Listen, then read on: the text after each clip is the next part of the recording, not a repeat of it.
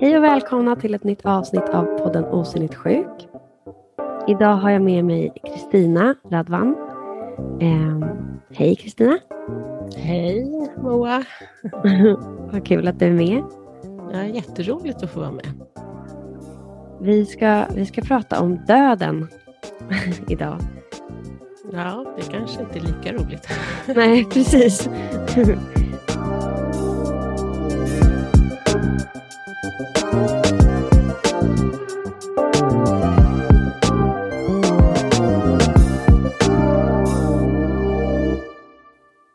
Du får jättegärna presentera dig lite. Jag heter Kristina Radvan och jag är 61 år. Jag har cystisk fibros och är transplanterad. Och jag transplanterades för 13 år sedan. Jag fyller 13 i november. Så det har gått ganska många år nu. Ja. Och det är skönt ju att det har gått så bra. Det är jätteskönt. Gulligt också att, det, att du fyller 13 år. Ja. Mysigt att ha två födelsedagar. Ja, just det. Bra att fira.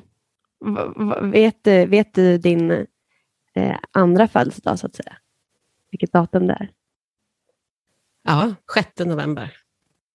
Jag ville prata om eh, döden i ett avsnitt för att jag tror att många, eller människor med CF, tänker kanske mer på döden och hur man ska förhålla sig till den än andra. Eh, och jag själv har tänkt en del på det. Mm. Och eh, vet inte riktigt vad jag har landat i, men då så när jag pratade med eh, Lotten och Åsa så, så sa de att ja, men du borde intervjua, eller du borde prata med Kristina. Du eh, är klok och har varit ganska nära döden ju. Mm. Många gånger. Vill du berätta någonting om det? Ja, alltså det, det som, som när jag var, alltså jag har varit nära döden av olika år direkt när jag föddes till exempel var ju det. Och bara hade jättetur att uh, vi kom till rätt läkare på Saxiska barnsjukhuset och så. För det var ju 1960 så det, ju, det fanns ju liksom väldigt lite kunskap om CF då. Eh, och sen har jag gjort så tokiga saker, jag har stoppat en gaffel i bakom en spis en gång, så spisen brann upp. Eh, då är jag tre år. eh, och han som skulle komma och laga, liksom, han var helt säker på att den som hade stoppat gaffeln i var död. Men det var inte jag.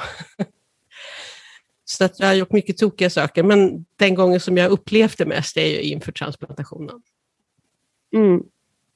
Jag var sjuk väldigt länge. Hur, hur länge var du sjuk? Eh, det sköts upp, alltså ett, ett år innan så ville man sätta upp mig på transplantationslista, men jag hade haft bröstcancer innan. Så då sköts det på, för jag var tvungen att vara helt friskförklarad ifrån den.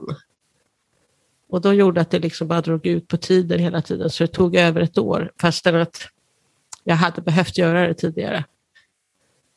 Eh, så jag hann bli väldigt dålig. Mm. Ja, gud vad, vad tufft. Och också veta, inte veta när det ska ske. Nej. Nej, jag, jag funderade faktiskt inte på det då. Jag bara bestämde mig för varje dag att överleva en dag till. Mm. Hur, hur, tog det sig uttryck? Alltså, det blir nästan som ett tunnelseende. För att jag orkade ingenting. Jag orkade inte gå på toaletten själv eller någonting. Mm. Så att det blev liksom ett, ja, att jag inte liksom riktigt reflekterade utan bara, jag bara hade liksom en bild av min dotter framför mig och så var det bara att jag skulle bara fortsätta leva. Så jag fick fortsätta vara med henne. Svårt att tänka sig in i. Men, men det låter i alla fall som att det var väldigt tydligt att du hade ett mål. En motivation hade jag. Ja. Mm. Något att kämpa för. Och alltså främst rent psykiskt också, tänker jag. För att fysiskt kanske du inte kunde påverka så mycket. Nej, alltså psykiskt var jag ganska avstängd på ett sätt tror jag. Jag har väldigt mycket minnesluckor, så jag kommer inte ihåg så mycket. Jag kommer ihåg att min gulliga sjukgymnast Cecilia berättade om Argentina. För annars så somnade jag när jag inhalerade. Oj. Men om hon pratade med mig och berättade om Argentina, då kunde jag hålla mig vaken tills jag hade inhalerat en stund. Och, men varför somnade du? Var det för att det var så ansträngande? att... Jag var, jag var så slut. Ja. Men var du någonsin rädd för döden när du var så pass sjuk? Nej, alltså jag har... Eh, alltså vi vet ju ingenting om döden. Och eh, det är heller ingenting som vi har kontroll över. Så jag kan säga att jag är inte rädd för själva döden. Men eh, jag vill inte lämna livet. Nej. Det är två skilda saker på något sätt. Sen när man väl dör så är det väl så. För nu mår jag så bra också. Så det är ju väldigt roligt att leva nu, Mm. tycker jag. Det, var, det var bra sagt, att man behöver inte vara rädd för döden för att döden kommer, men att man ändå vill leva. Och då så vill man inte dö nu. Nej. Det, det, det känns också som ett bra förhållningssätt. Ja, kanske. Då, då, då är man motiverad att göra livet meningsfullt, typ. Mm. Men ändå okej med att det tar slut, ungefär. Ja, alltså det måste vi ju vara. Alltså det gör det ju för alla. Eller hur? Mm. Och det är väl det som, att ha, har man en, en, en sjukdom som CF, då kan man inte bara liksom låtsas som att det inte finns, utan man är väl kanske då och då ändå tvungen att, att konfronteras med tanken. Liksom. Mm. Ja, för jag tycker jag, jag pendlar mellan att känna mig helt odödlig eh, och att känna att så här, nej men vänta, just det, jag dör väl snart. Alltså om, om, det, om det går, om jag mår dåligt i CF, eh, då blir jag väl mer påminde om att säga ja, döden. För att det är inte mitt vanliga liv. Men jag upplever att, att döden har också alltid varit så väldigt närvarande i mitt liv. Eh, eftersom jag har varit engagerad i förbundet ända sedan jag var 15. Jag satt i, i Stockholms lokalförenings styrelse redan när jag var 15, alltså 1975. Och då har det blivit att jag har lärt känna väldigt många CF-patienter som har blivit alltså mina allra bästa vänner. Och första gången jag riktigt så här förstod att CF var en, en död, att man kunde dö i CF, det var 1976. Då dog en vän till mig som hette Erika Lederhausen. Och då förstod jag, liksom, för att vi hade eh, delat rum på sjukhuset. Och så gick det bara några veckor så var hon borta. Det var helt of, ofattbart tyckte jag. Mm. Eh, och så då var, jag, då var jag väldigt rädd och ledsen. Då sov jag i 14 dagar med min mamma och pappa. eh, så det tyckte jag var jätte, jättejobbigt. Och sen så har jag, efter det så har jag varit på många, många begravningar. Och det är alltid lika jobbigt. Mm. När liksom, det är jobbigt när vänner dör, men när CF-vänner dör så är det ju liksom också en påminnelse om CF, liksom, och att, hur allvarlig den är och så vidare. Mm. Jag tänker ofta på dem. Alltså de är väldigt nära mig på något sätt. Och så kan jag liksom undra ibland varför jag lever och de är borta. Mm. Det kan jag tycka är jobbigt. Mm. Det, det är mycket svårare att tänka att någon annan ska dö än en själv. Ja, det är mycket jobbigare. Mm. Och det tänker jag också när du säger att, att eh, undrar liksom varför har, har jag eh, fått leva eller lever och inte dem. Att det är liksom samma grej, att, att det är mycket, mycket svårare att se någon annan än sig själv helt enkelt bara dö. Är du rädd för att dö? Alltså jag, jag tycker det känns lite skönt. Eller det. men, men jag vill ju inte dö, så det är inte det. Men, men jag är inte jätterädd för att dö. Jag är mycket räddare för att eh, någon i min närhet ska dö. Mm. Mm. Det, det kan jag slås av ganska ofta. Så, nej, nej, nej, nej, nej, mamma och pappa får inte dö. Nej. Men eh, så då på något sätt är jag väl alltså rädd för att de ska lämna livet, men, men inte döden i sig. Just det måste jag säga, jag var ju väldigt nära både min mamma och pappa när de gick bort. Mm. Och det var väldigt fint faktiskt. Mm. Nu var det ju de gamla och så, att man liksom, men det var en väldigt fin upplevelse faktiskt att få vara med. Att få följa dem ända fram till att de sa adjö. Liksom. Vad ska jag säga, det var som en ära att få vara med. Var det också, tror att det blev starkare för att du tänkte att du inte skulle få vara med? För att du tänkte att du skulle dö innan då? Eh, det har jag inte tänkt på, men det kan mycket väl vara så. Och så var det en fin stund. Det var min syster och jag och min dotter. Och vi var väldigt nära både pappa och mamma när de gick bort. Det var, det var en fin upplevelse faktiskt. Det låter konstigt, men det var det. Mm, ja, men det, låter, det låter också eh, som att inställningen är då att döden är vila bara. Att det är så, ja, nu hade de gjort sitt här och levt ett gott liv. Och nu ska de få vila. Mm. Då blir det fint. Mm. Tror du att eftersom vi har CF att, och döden kanske är mer närvarande i våra tankar ändå, eller man, man tänker mer på det. Hur tror du att det förändrar hur, hur man lever? Ja, det är ju väldigt svårt att säga, för jag har inte levt på något annat sätt. jag har ingenting att jämföra med. Liksom. Eh, men folk brukar säga till mig att du är så himla nöjd. så att ja, om de säger det så måste de ju jämföra då med sig själva som kanske inte är lika nöjda trots allt. Liksom. Mm.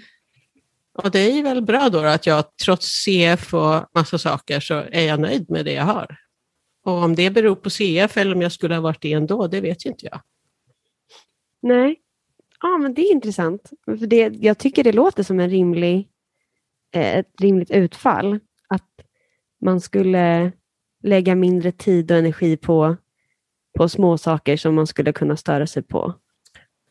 Ja, eller också att man liksom har väldigt stora sådär, man ska göra fantastiska saker eller att man inte upplever att de här små sakerna är så. Alltså när jag var som sjukast, det jag längtade mest efter, det var ju att kunna gå på ICA och handla. Liksom. Det var ju så löjligt. Och, och då, så då är det plötsligt liksom det jättelilla, otroligt banala, vardagliga som, som blev det jag liksom längtade efter. Så att, ja. Det är jätteintressant för det, jag kan hålla med om att när jag har mått dåligt, att det jag längtar till är inte att göra några stordåd utan, utan typ att äta en macka till frukost eller liksom dricka en bryggkaffe. Men kan du känna så också, att du är nöjd? Ja, jo men i alla fall att jag blir väldigt glad över små saker. Att, eh, att det kan vara så här, åh, vilken rolig insekt det var här. Du vet, alltså inte, inte något storslaget. Um, så det känner jag igen mig i jättemycket. Uh, och jag har också fått höra att jag, jag är väldigt eh, livfull. Alltså Mm. full av liv. Säger man livfull? Ja, Ja, livlig kanske. Um, eller att jag verkar ha mycket livslust. ja. Men då är väl livfull väldigt bra. Det är ett jättefint ord. Mm. Tycker du att många, du har ju ganska många CF-kompisar. Mm. Tycker du att ni, ni har någon likhet som är så här, ja, men det här är ändå ganska typiskt för CF-are. Massor med likheter, tycker jag. Och det tycker jag känner när jag pratar med dig också, fast det är så stor åldersskillnad. Att, att man delar väldigt mycket. Och att, eh, att i och med det så har man mycket att prata om. Mm. Tycker du att beteenden också är lika, eller egenskaper? Eh, ja, det kan jag tycka. Mm. Eh, jag vet inte om jag kan peka på något sådär. Men jag, tycker ändå att det är mycket som är. Eller också är det bara att man känner sig lika därför att man blir själsvänner så fort. Mm. Eh, mycket fortare än när man träffar andra människor. Om man träffar en annan i CF så blir man liksom nära vänner på en sekund. Mm. Mm.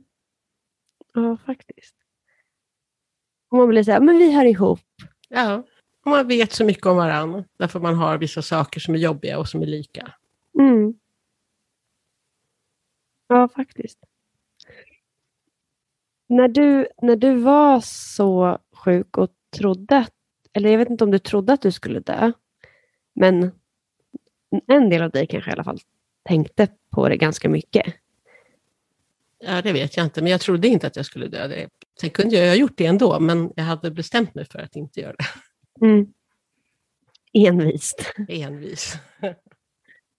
Men för pratade du ändå med folk i din omgivning om att du kanske skulle dö? Inte i omgivningen, det kan jag inte säga. Men jag pratade ju med min dotter och med min syster framför allt. Och min dotter var ju bara 12 Mm. och hon var så himla modig. Hon vågade liksom fråga mig när jag var så sjuk. Och så frågade hon mamma, hur ska jag göra med huset på landet när du dör? Om du, om du dör. Ja, då kunde vi prata om det Mm. eftersom hon vågade fråga. Sen har vi pratat mer om det senare, men alltså, hon vågade fråga då när jag var så sjuk. Mm. Och det tycker jag var fantastiskt modigt av henne. Väldigt. Och väldigt öppet och rakt att, att fråga. Eller vi kan tänka mycket med döden är så känslomässigt. Att du ska försvinna och, eller jag eller vem det nu än är. Men, men också rent praktiskt, vad händer om du skulle dö? Ja. Vad skulle hända med huset? Eller, ja, vad skulle hon göra som bara var 12? Vad skulle hon göra med huset? Liksom? var det en stor ensamhet att bära på? Och vetskapen om att du kanske skulle dö. Även fast du på något sätt hade bestämt dig för att du inte skulle dö. Jo, på sätt och vis kanske. Fast jag förtränger kanske det lite grann. Eh. Nej, jag har pratat mycket, i och med att mamma och pappa gick bort så pratade vi också om, om liksom livet och döden och saknaden och, och så. Och sorgen efter dem och sådär. Så att, eh, jag känner väl att att vi har haft ganska många tillfällen av olika orsaker att prata och, och jag tycker att vi har kommit varandra väldigt nära när man kan prata. Det blir liksom inte så att jag känner mig ensam eller utanför, utan jag känner att vi kommer närmare varandra. Mm. Jag tror också jag har pratat, eh, eller jag pratat en del om döden med, med pappa framför allt. Mm. Dels här, är du rädd för döden? Och att man kan liksom göra det mindre och mindre känslomässigt laddat och mer bara ett faktum. För det är ju det enda vi vet. Att, att vi alla kommer dö. Och det är som du säger, det blir, det blir lättare att hantera om man, om man pratar om det. Tycker jag. Ja, det tycker jag också. Och det blir som skönare att, att förhålla sig till livet i stort. Att, att det är... Ja, men att man lever. Eller att det blir tydligt att ja, men just nu lever jag ju då. För att jag inte är död. Det låter så himla banalt att säga, men det blir jättetydligt när man pratar om det. Eller om man är väldigt sjuk. och tänker att man kanske ska dö, att, eh, att man verkligen lever när man lever då. Ja. ja, då är det ju bra om man har något att leva för. Tänka vad du brukar tänka på att du har att leva för. Mm. Du, du undrar vad jag har att leva för? Mm. Ja, men dels för alla sådana här små saker som, som att så här, ja, men, äta frukost eller tänka på någon god mat eller, eller se någon rolig insekt. Men också såklart för alla mina eh, människor som jag bryr mig om. Um, och för um, musiken. Att, um, och bara, eller också bara att få se saker. Och gå runt och traska på jorden. Men musik är ju bra. Det är ju läkande. Mm. Ja, och det är verkligen ett sätt att vara eh, i nuet helt. Just det. Det är väldigt, väldigt skönt och väldigt tydligt. Eh, eh, att man måste liksom vara väldigt närvarande för att det ska bli bra. Och när det är så, då blir det så jäkla roligt. Ja, det förstår jag. Mm. Men sen tycker jag också att, att det blir meningsfullt när jag eh, slutför en uppgift, typ. Eller när jag har ett schema att gå efter. Mm. När det blir tydligt att här, nu jobbar jag, nu har jag fritid. Rulla på. Vad tycker du är livet meningsfullt? Jag tycker mycket saker, men det är ju framförallt min dotter. Jag har ju världens bästa, sötaste, gulligaste dotter. Emma Tess. Så att hon betyder ju jätte, jättemycket för mig. Men också min syster och mina vänner. Och, och jag tycker precis som du, massa små saker. Naturen och mitt lilla hus jag bor i här på landet och mitt hus i stan. Sen behövs inte så mycket mer. Sen tycker jag att det är roligt att jag känner att jag har ett otroligt meningsfullt jobb. Mm. Och som jag själv tycker är väldigt roligt. Det betyder också mycket för mig.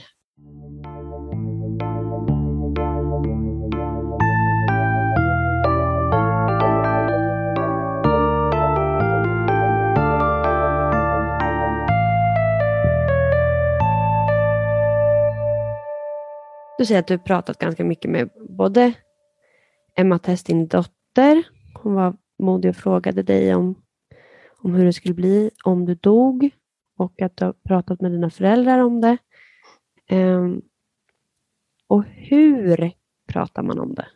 Hur ska man prata om döden med, med sina nära? Ändra så tar man ju en chans när det händer någonting. Det kan ju vara någonting man ser på TV. Mm. Och så tar man bara alltså tillfället i akt och, prata med sina nära och kära. Liksom. Och inte kanske tvunget att det ska vara så planerat, liksom, utan man kanske tar en chans och så pratar man lite om det. För jag tänker att om man har pratat ordentligt en gång så kan man sen lämna det lite. Behöver man inte hålla på och gå och fundera på det hela tiden. Nej. Också att göra pratet om döden mindre och mindre hotfullt. Och att planera ett prat kan ju också bli väldigt, inte hotfullt, men i alla fall mindre naturligt och mer stort. Ja. För jag tänker att om man har talat om lite hur man vill ha det så blir det, blir det enklare för, för dem runt omkring en. Mm. Vad, vad talade du om hur du ville ha det? Ja, alltså så enkelt. Alltså man är ju död, tänker jag. Så jag tänker att det, det som görs ska vara för den som är kvar. Och att eh, både till min syster och till Tess så är det så att jag kommer inte lämna dem ändå. Eh, jag kommer vara med dem i alla fall. Eh, det finns ett, ett ganska gulligt norskt uttryck eh, där de säger jag svämmer i din blommepump. jag simmar i ditt hjärta. Och det brukar jag säga till Mattias. Då säger jag, men när jag dör då ska jag svimma i din blommepump.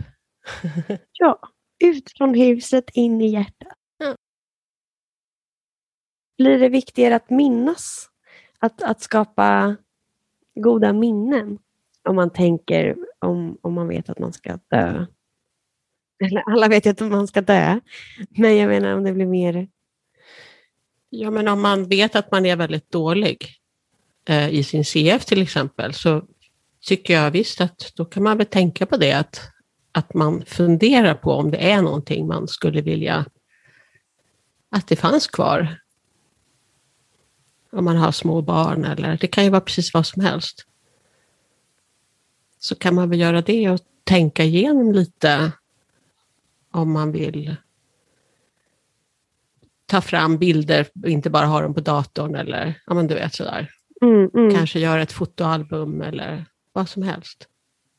Mm. Jag tänkte också mer om det skulle vara så i livet att när man lever, att eh, om man tänker mycket på döden eh, och kanske att dö i förtid, att man skulle bli mer tvingad eller sugen av sig själv på att se till att alla stunder på dagen ska vara väldigt eh, meningsfulla och att mm, det ska vara fina minnen. Typ.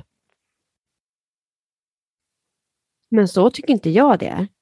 Jag tycker just, alltså just som vi har pratat om med så små saker eh, som är så himla meningsfullt.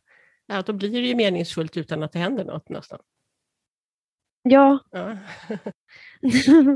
och att och, ja, och det, och det tänker jag liksom för att man tycker att små saker är meningsfulla, då är man också där i stunden och då minns man mer av stunden. Kanske. Ja, men det är väl bra att man också kan tänka så.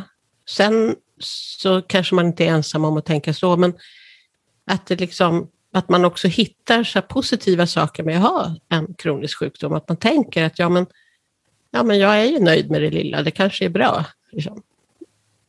Och att, ja, då får det vara bra.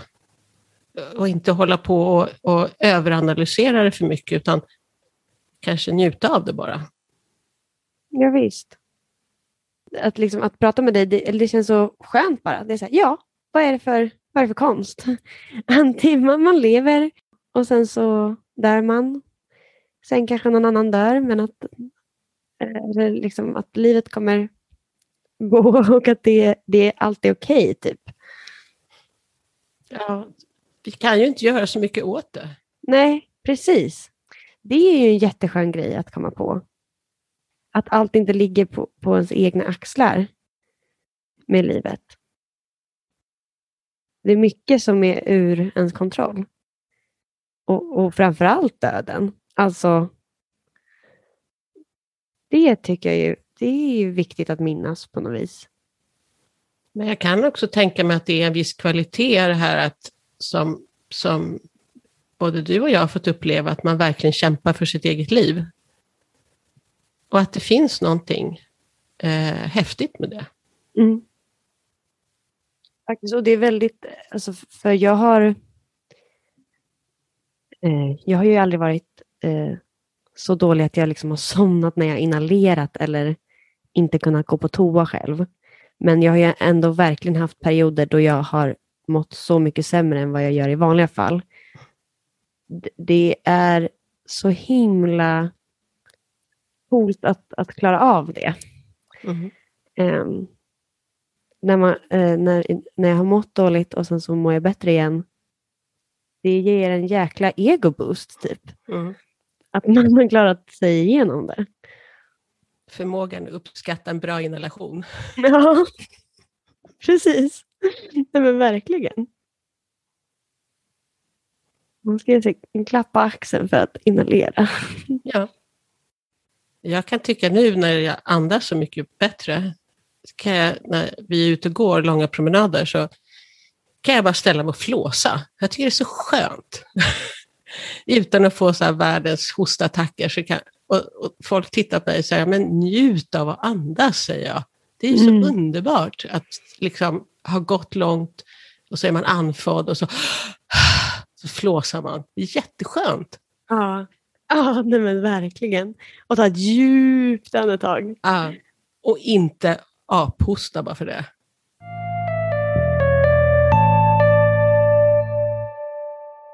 Just nu håller RFCF på att göra en broschyr som heter Trygghet inför livets slut. Som skriver väldigt fint hur, om hur man skulle kunna prata om döden och allt som kommer därtill. Eh, för att få lite hjälp om det känns svårt. Eller hur Kristina, visst är det så? Ja. Ett stöd i samtal. Man kan komma igång och prata. Mm. För det är ju inte alltid så himla lätt. Nej. Och den kommer finnas tillgänglig ganska snart väl?